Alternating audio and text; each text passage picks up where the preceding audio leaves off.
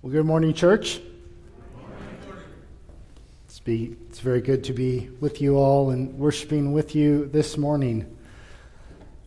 What a few weeks we've had, huh? Coming off of Ecclesia last week, we had such a rich time fellowshipping around God's Word. We looked at the topic of suffering, uh, a topic that we weren't, we didn't realize at the time when we planned the conference would be very timely and very needed for our hearts. And surely if there's anything that God has taught us these past few weeks, it's that things don't always go as we plan. That things that we take for granted can be uh, removed from us. That the stability that we generally enjoy can give way to uncertainty about what tomorrow brings. He has taught us that we are not in control. We don't know what tomorrow might bring, but for us as believers, the contrast to that is that we are secure, that we can trust in God even when we don't know what tomorrow will, will bring, that we, we are safe, we can stand firm. Not because of anything that is in ourselves, but because of who God is, because of what He has done, because of the promises that He has given us in His Word. So believers, uh, of all people, can look at their present circumstances, they can look at the past, and they can see a God who is faithful. They can see a God who is working all things for their good. They can see a God who has given them a sure hope that is secure in Christ. And the psalm I want to look at today is going to point us to that settled confidence that believers can have in God, in what He has and is and will do for His people amidst the challenges and amidst the adversity that will come at us in this life. We're going to be looking at Psalm forty-six this morning. This was the psalm that uh, Martin Luther, the great reformer, wrote, or uh, wrote his hymn, A Mighty Fortress Is Our God, uh, based off of this psalm. And uh, since this is Reformation Month, what a more fitting way to uh, to look at that than to look at this psalm together. So if you see from your outline, I've titled this message, Trusting God in Troubling Times. And if you've read the psalm, you, you'll know that the word trust actually is not in the text. But what is in the text that we can trust in is, is God. God's character is displayed and commended. We have His might and His power upheld. So the logical response then for the believer would be one of trust, would, would be one of, of praise of God, of, of who He is and what He does. So I want to read the psalm as we get started, and then we'll go into a few opening details as, and then jump into our text together. But let me read Psalm forty-six for us. It says this, To the choir master of the sons of Korah, according to Alamoth, a song. God is our refuge and strength, a very present help in trouble. Therefore we will not fear, though the earth gives way, though the mountains be moved into the heart of the sea, though its waters roar and foam, though the mountains tremble at its swelling.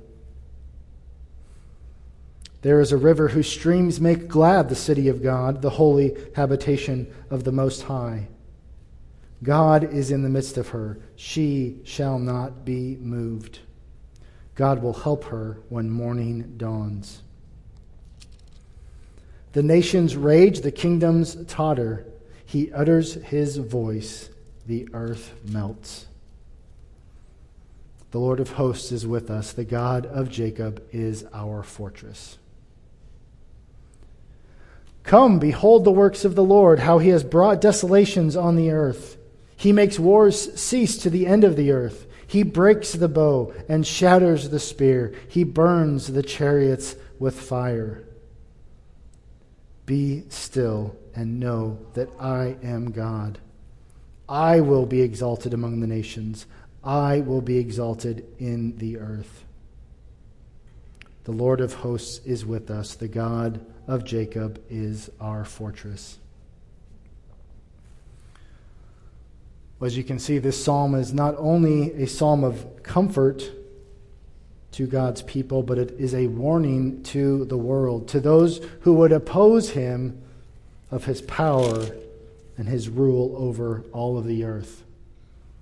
And as we begin to look at this psalm, we should we should start out with a few things. First, we should start by saying there's no known historical event or, or situation that this psalm is specifically uh, referencing. There are scholars that will debate about this, and they will say that there are Uh, hints or shadows in the text of this being linked to a specific time or event in Israel's history, but but honestly, we can't be definitive uh, about that from the text that we have.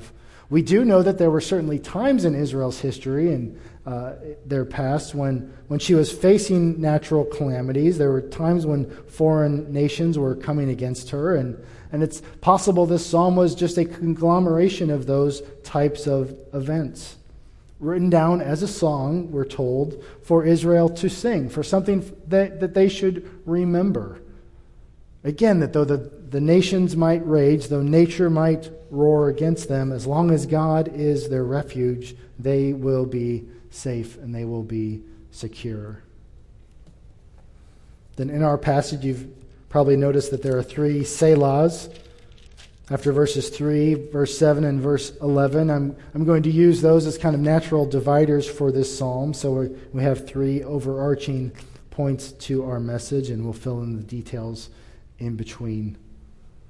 And then lastly, before we really dive in here, we, we can't ignore the heading of this psalm. It's usually left out of the verse numbering, but there is a heading here. The psalm starts with some instruction. We're told this was a song that Israel sung.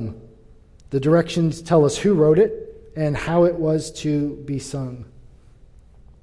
And while we don't know exactly what this term means according to Alamoth, we know that it does mean something. We know that it meant something to the original audience.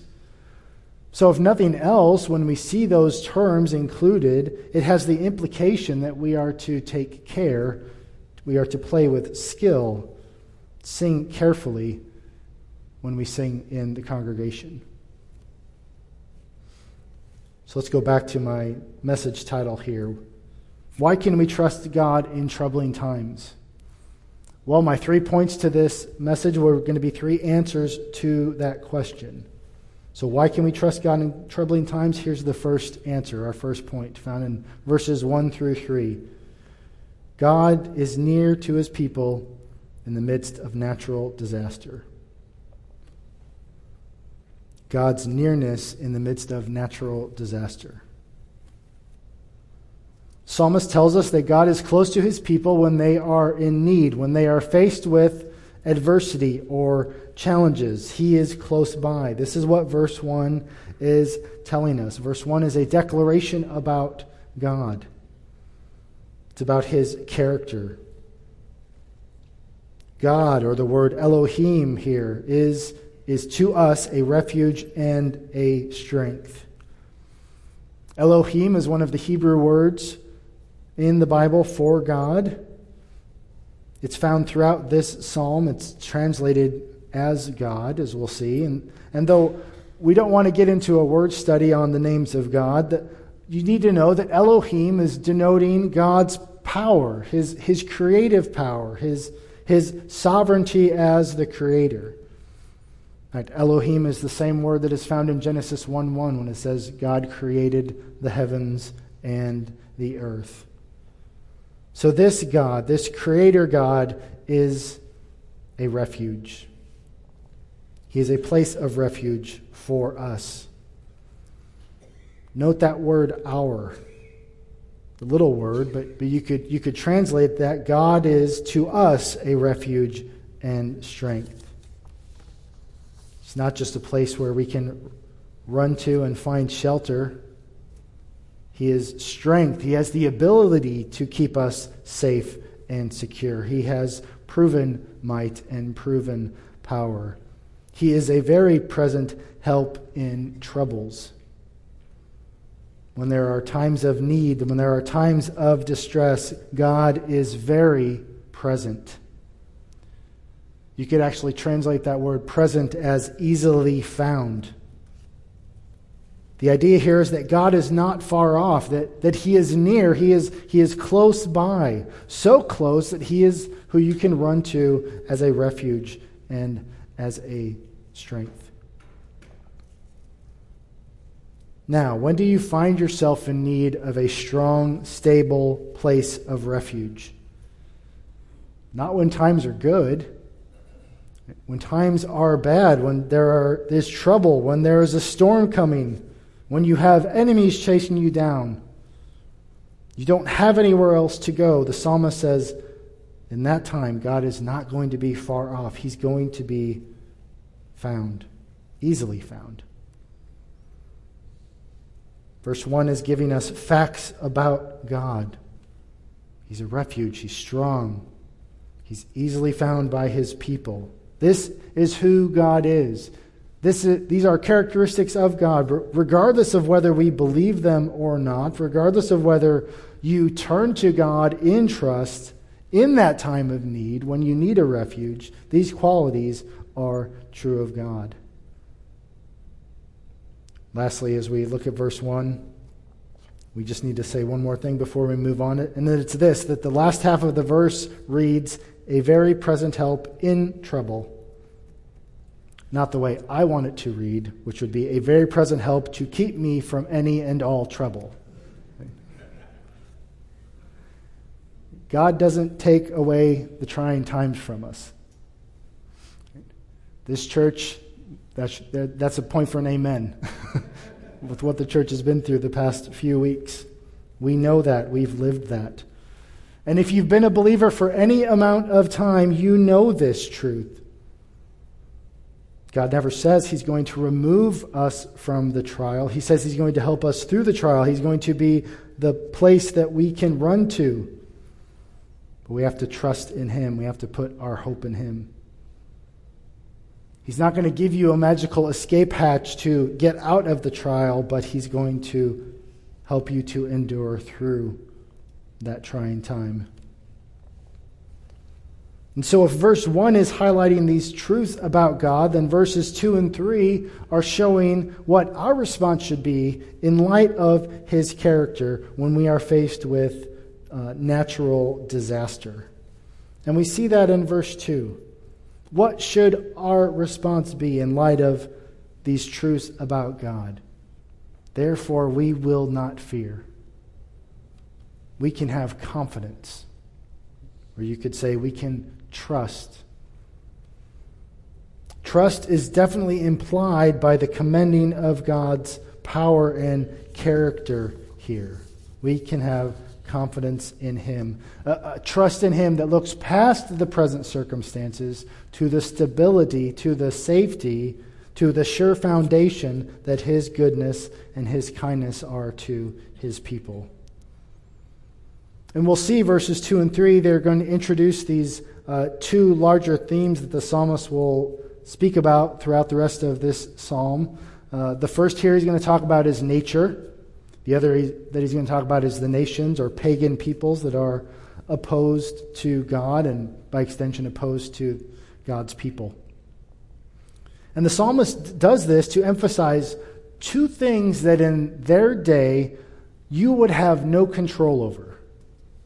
Right? Look, look at verse two. How much control would you have over a natural disaster like an earthquake that is described here? Mountains crumbling.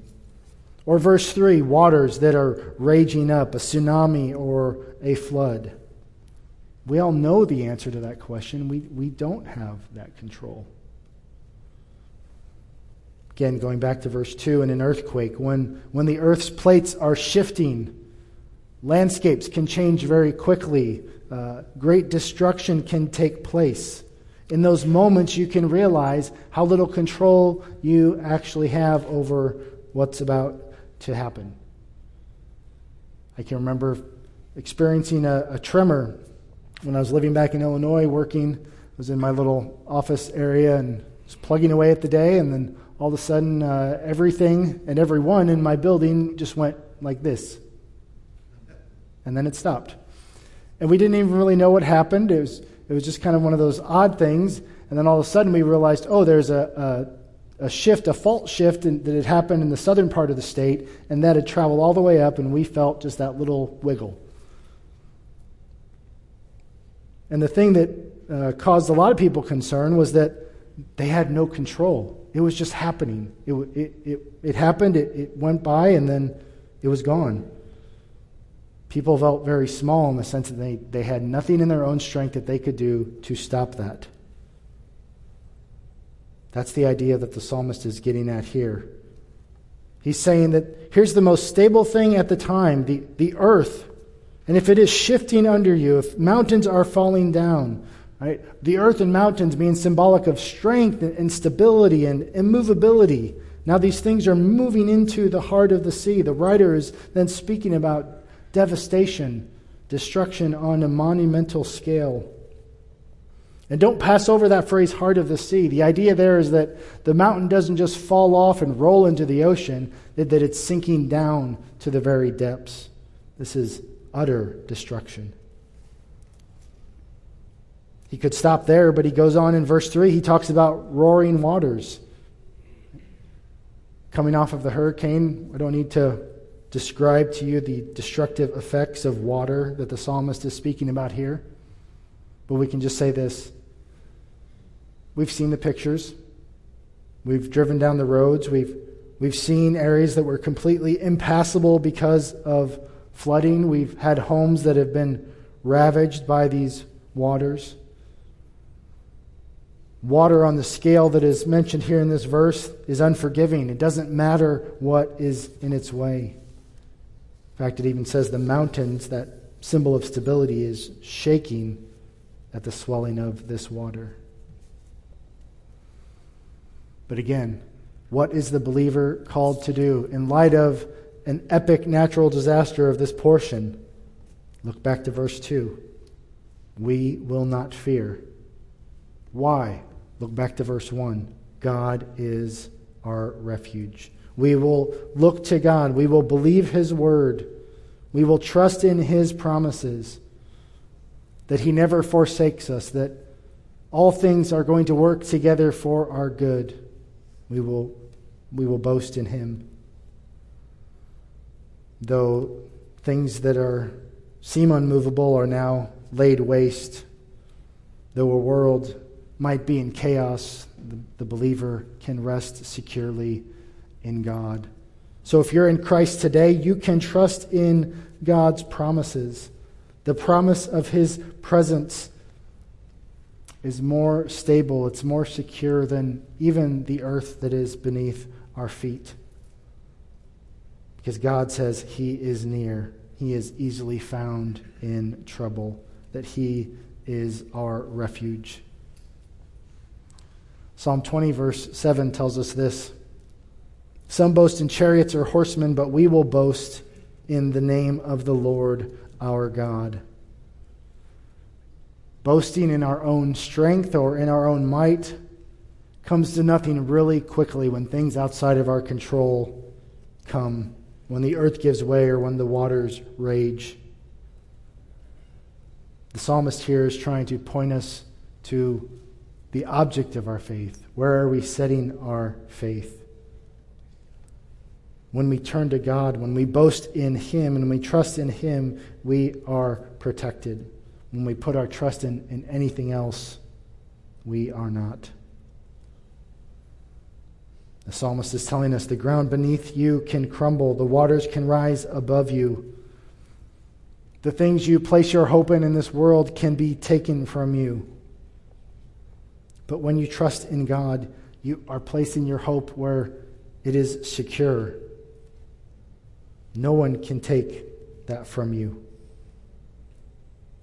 Romans eight thirty-one tells us this. If God is for us, who is against us? You could say, if God is near us, then we are secure. We can trust in God, even in the midst of natural disaster. He doesn't stop there, though. He gives us another reason, another answer to the question why we can trust God in troubling times. And the second answer is what he shows us in verses four through seven. And that's this: God's presence provides protection from the nations. God's presence provides protection from the nations. The writer now switches topics. He switches from this the, the earth that is crumbling away and the seas that are roaring. He now swi- he now switches to God's supply, God's stability that his presence provides to his people. So note the contrast here. In verse three, we have waters that are roaring, they are raging, they are shifting the earth. And now in verse four, we have this contrast. Now we shift to, yes, there's water, but this water is not a source of concern. This water is a source of comfort for God's people. These verses are a declaration about God's city. In the same way, verse one is a declaration about who God is. This is God's city. This is his dwelling place. And not just his dwelling place, but the dwelling place of those who would find refuge in him. So again, though the earth might fall, though the waters might roar, outside of God's city where he dwells, there is safety and there is security. The water here doesn't bring destruction. His city is made glad by this water that flows into its borders. There's streams that ro- that flow into this city. You think of a stream. A stream does not overpower. A stream doesn't roar like the sea can. A stream brings supply. It brings provision. A stream is, is gentle. So the contrast here is what is what is wreaking havoc in the world is now something that God brings into his city, and it is bringing joy, bringing delight. This city of God is referencing Zion or, or Jerusalem, reference to just God's holy city. Again, noting that the city may come under attack, the earth might give way, the nations might rage against him, but God is near. God is bringing safety, security, supply. All who dwell there are provided for. This is the habitation of the Most High. He is among his people. The writer goes on then in verse five to identify God's presence yet again in this city and the security that that presence brings. It says God is in the midst of the city, noting his proximity to his people. What does that nearness mean? She shall not be moved. The city will not be moved. This word moved is the same word that was used in verse two to talk about the mountains being moved into the heart of the sea. Now it's just negated. They're not going to be moved. The earth might give way, the waters are going to roar, but God's dwelling place is stable. Not just that, God will help her when the morning dawns. So not only do they have God's presence and provision, they have this flowing stream. He is there among them. But they have God's protection now at exactly the right time. That's the picture that's being painted with this phrase here, that there is, there is relief, there is protection that always comes at exactly the right moment, even in the threat of danger. So even if this city of God had the nations raging against her, as we'll see in verse six, that she does, this city has water. This city has God's presence. It can withstand an attack from the enemy. It can withstand trouble. It can be a refuge for his people. Moving on to verse six, the nation's response now to God's protection. The unbelieving nations respond to his provision, to his protection for his city. So again, look at verses four and five. There's, there's strength here. There's tranquility here. There's a, a sense of ease. The nations are, are in upheaval. They, they rage against God. And by association, they rage against anyone who is aligned with God. We have to remember that Israel, the, the people of God, lived in a time with a threat of invasion from enemies. We tend not to think along those lines of we will get invaded. In our country today, we don't necessarily see Canada or Mexico as a threat of invasion. But the psalmist's day, there was there was this threat. There, there were nations that were hostile to them. So there was this response in faith and in trust of God that was closer to the forefront of their minds. So as the nations raged, kingdoms would would fall. Think about the, the panic, the, the hysteria that would come upon a nation as it would collapse in on itself. So again, the writer is drawing our attention to the fact that as the seas would rage, as the nations would rage, God's city won't be moved. Though the mountains fall into the sea, God's holy habitation remains secure. Now, it's easy to get caught up into looking at our world today through an atheistic lens instead of through a biblical lens like this passage is pointing us towards. We can see conflict that's happening in Europe. Um, North Korea, Kim Jong-un, he's kind of a wild card. We never know what's going to happen with him, right? China might be up to something. We never know there, right? If we just sit and watch the news every night, we can just let our blood pressure rise and rise. But we need to push back against that with the truth of God's word. We need to say that when, when there's fear or there's anxiety that wells up in us as we look around at the world, that's simply a consequence of us taking our eyes off of who God is. We've forgotten the God that we serve. So look at the last half of that verse. When the nations rage, what is his response? When there's upheaval in the world, it all comes to a halt when God speaks. He utters his voice and the earth melts. All the turmoil that man can stir up, the nations can get themselves worked up into a frenzy, God can lay it flat with just a word. Here, the psalmist is now shifted to show us God's power on display. Before, he's just talked about the safety, the security that God's people have. But now he's showing us he is in control.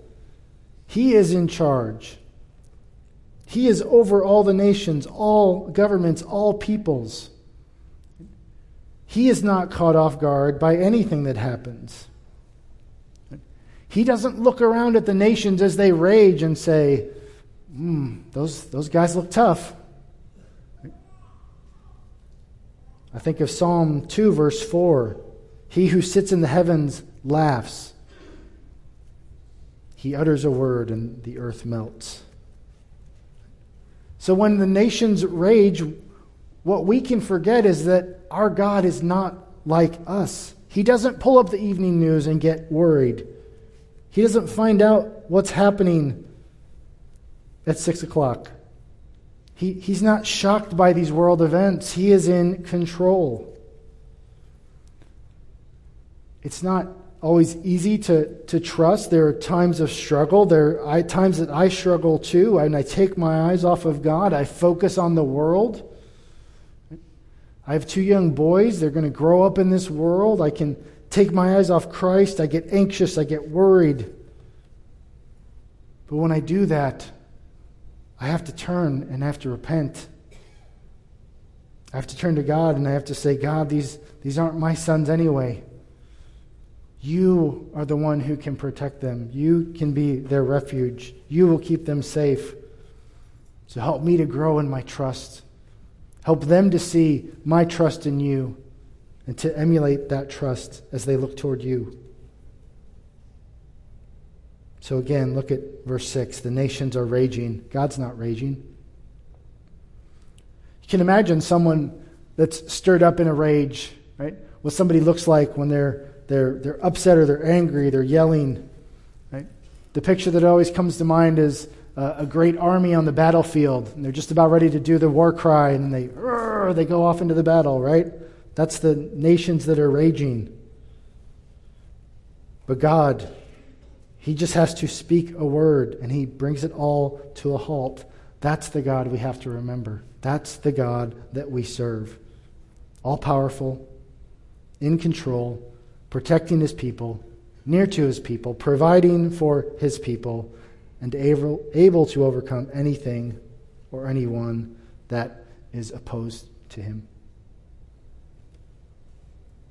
So we look, look at a verse like that, look at this passage, and we can say, well, this is nice and good. Yes, I understand that. I, I believe that. But what about what about right now? What about the trial that I'm in right now? What about this struggle? Well, to that I would say two things. One, go back and listen to all the messages that we just had at the Ecclesia conference that we talked about suffering. Start on Friday night with Pastor Eric's message about lies that we believe and work your way through. And what you'll see is those messages are grounded in God's Word, and it's going to point you back to God. And secondly, I would say, turn to Scripture then. Get a greater vision of who God is, of His, of His work, of His character. And you'll find as you do that, that you will encounter the God that is in this psalm, a God that is in control and a God that is near to his people. And that's what we find when we look at verse seven. We've had this idea expressed to us in verse one and verse five, but now the, here's the summary statement for us in verse seven. The Lord of hosts is with us. Yahweh of hosts is with us. This is a different word now. It's not Elohim that has been used so far. This is the all caps Lord. This is uh, meaning Yahweh. This is distinguishing it. This means the covenant-keeping God. This is the God who revealed his name to Moses in Exodus chapter three. This is the personal God who showed his power and his concern and his care for his people as he brought them out of slavery, as he brought them into the promised land. This is the God that is with his people. And if that wasn't enough, he says his heavenly hosts, his heavenly armies are also with him. And by extension, they are, they are with us. So why is the heavenly city, why is those who, those who dwell with God secure? Because God is with us. Why can't natural disaster or national upheaval ultimately threaten the believer? Because God is with us. Our security comes from the one who is sovereign over all of these things. The God of Jacob is our fortress. He is our refuge. Again, he is a place of safety and security for those who trust in God. He provides protection. He is near to us. This same God that is written of in the psalm is the God that we serve today. And you and I have even greater promises that we can look back on. We we have the completed canon of Scripture. We have the revelation of God in Christ, right? Something the psalmist did not have in his day. We have every reason to be growing in our trust of God. Now we know that some in the congregation have been seen fit by the Lord to have a greater opportunity to trust him after the events of the past few weeks. You all probably know there's a handful of families that have been displaced out of their homes for a season because of the hurricane as they are being rebuilt. And even, even in that, I have, I have seen faith-filled responses to, to this new season of life that God is guiding them through and building their trust in him. Uh, in fact, there was one person in the congregation that, that, that said this, and I'll just paraphrase what they said, but they said, uh, I know God is with me. I'm trusting in him. Uh, the church has come around me to help me. And, and I can tell you, honestly, I don't feel like I'm going through a trial right now. I don't feel like I'm suffering. And I looked at them and had to push my jaw back up. Because I could, I can tell you, I would not necessarily have that response, that same faith-filled response in that moment. But that is a testimony to the work of God in their life, to the generous, loving nature that the body of Christ here has been. And it's proof that God is near us. He is with us, that He is our refuge, and He is our strength. The psalmist will now end the psalm with four verses that continue with this theme of the safety and the security of God. And now he's going to show why our God is indeed worthy of the praise that He declares the nations give Him in verse ten. So, our third and final point, what's the final answer for why we can trust God in troubling times? Because of God's supremacy over all the earth. God's supremacy over all the earth.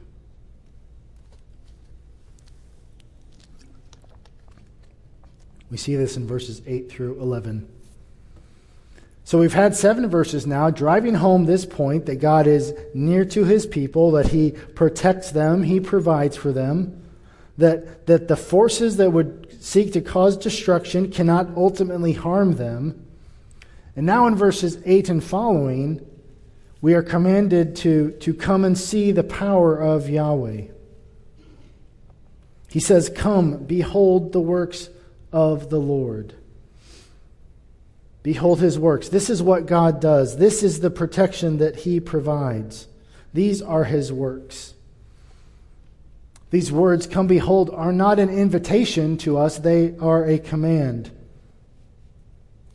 Not to us, but also to the nations. Come and see. Come and behold. What are His works? What does He do? Well, He tells us. He brings desolations upon the earth. Now, when I think of God's works, I think of good things, and then it, it flips right here and it says, well, these are desolations. Well, these God's works? That sounds positive. Desolations, that sounds bad. But these are God's works, and they are desolations. And He has a perfectly sufficient reason for why He does these desolations, and He tells us that reason in verse nine. His first Uh, explanation of what these desolations are is that He ends war. He ends all war to the end of the earth. So the raging nations, that they are fighting, they are in strife. No matter who starts it, God is going to end it. It tells us how He ends it. He breaks the bow. He shatters the spear. He takes away their weapons of warfare. He destroys them.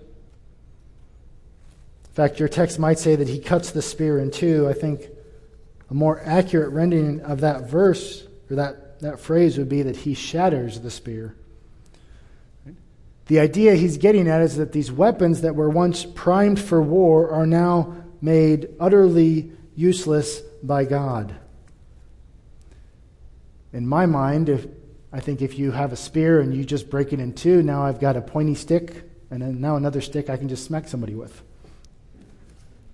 But that's not what He's talking about here. He's saying these things are not fixable. You cannot use them to harm anyone anymore. He not only then shatters weapons, He scorches their military equipment. It says He burns the chariots with fire. The chariot represented a military strength, a military's might. So imagine this, your bow and your spear are now destroyed. Your chariots are all burning in a pile. You are now done. You've got nothing to fight back with.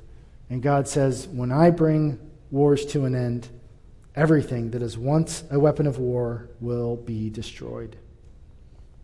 This was true of God's protection for Israel. It's true for God's protection of the church now. Particularly as we can look forward to Christ's return when we know He will subdue all His enemies under His feet. So the psalmist here is being emphatic in these words. Nothing will remain for those who stand opposed to God. He not only ends war, he brings the nations that war against him very, very low. And so again, the, the threat of bows and spears and chariots may, doesn't maybe resonate with us as much today. We don't live in the threat of, of invasion or conquest. For us today, maybe it would be uh, nuclear weapons, the thought of epon- economic or social collapse. But in the midst of all that, the same God is ruling. The same God is sovereign over this world.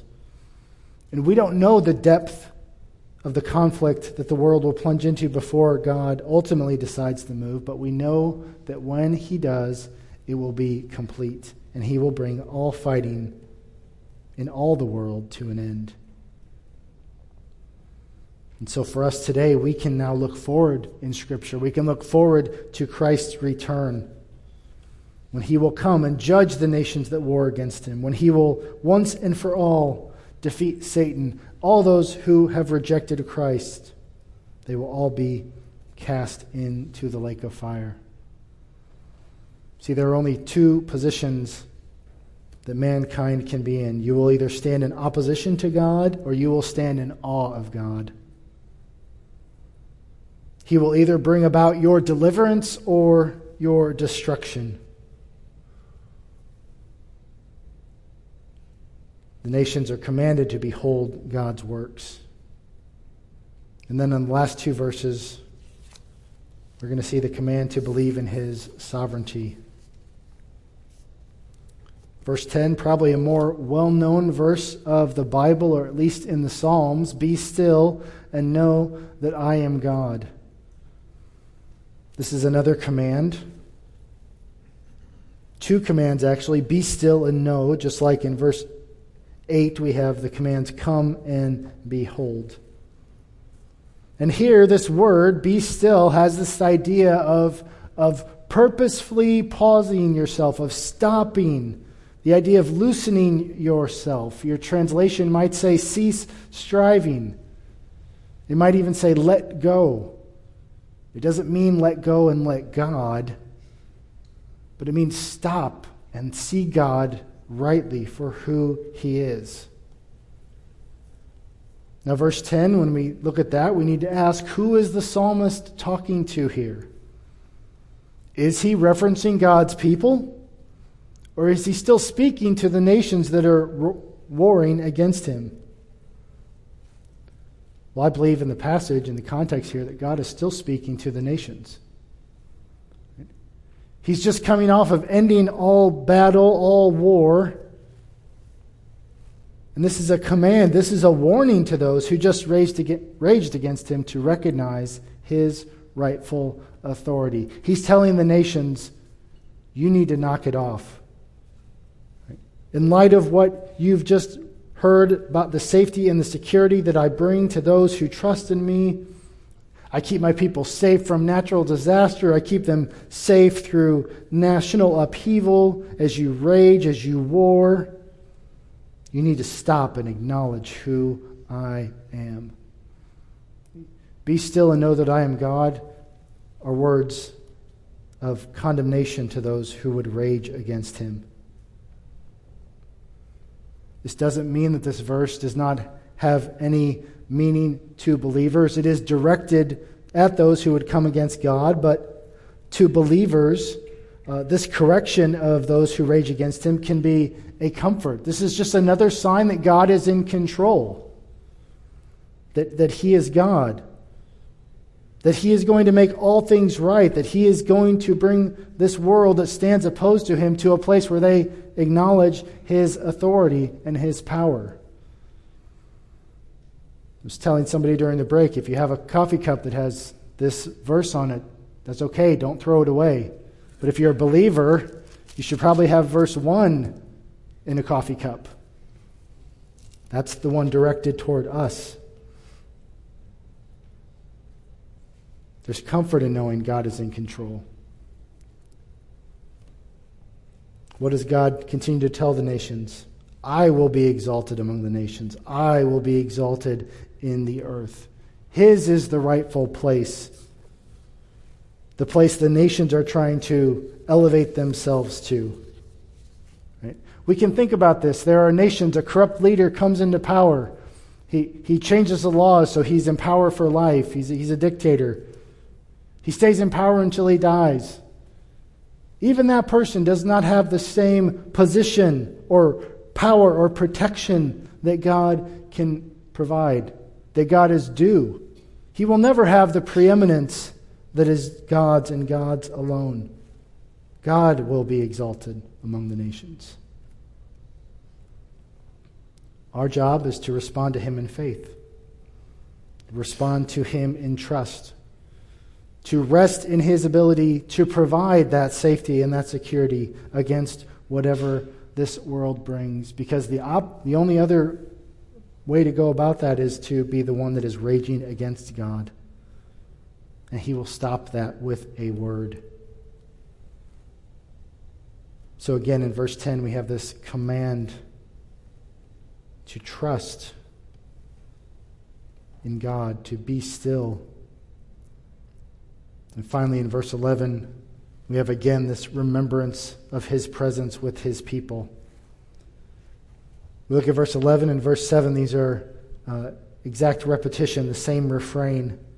Right? We know that this is a, since this is a song, this is something that would, would be sung again. This is something that obviously the psalmist wants to drive home to us. The point of God's nearness, His protection, that He is with us. So church, can we be honest with ourselves? Can we be honest that we don't know what the future holds, but we know who holds the future? We make our plans, but the Lord directs our steps.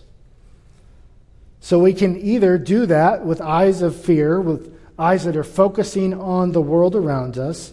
We can be tossed around by uh, the next calamity or the next Uh, troubling news headline, or we can have eyes of faith, trusting in, in God's goodness, trusting in His word, that He is near to those who find refuge in Him.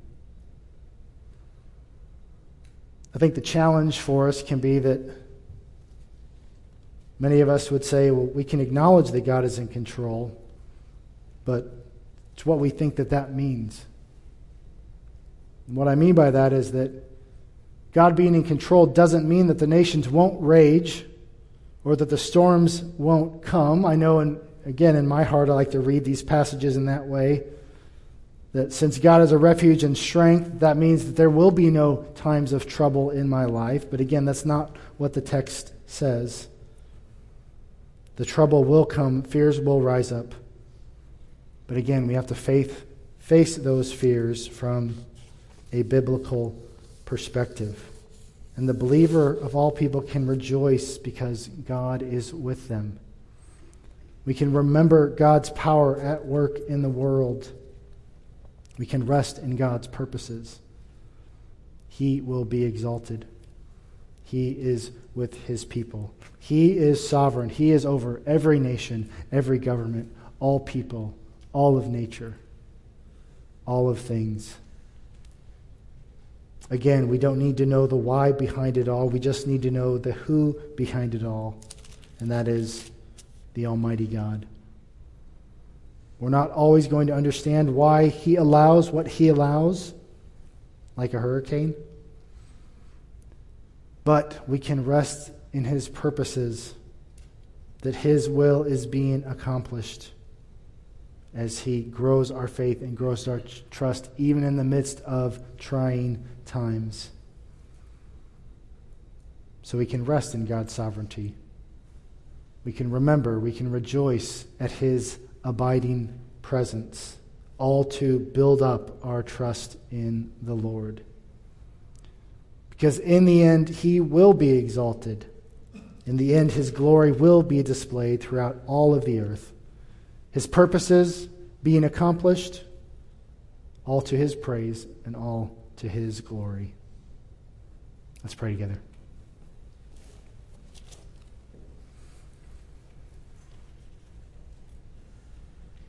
Heavenly Father, our hearts now are filled with your word, Lord. We're, we're eager to trust in you. But Father, we know how frail our faith can be at times, that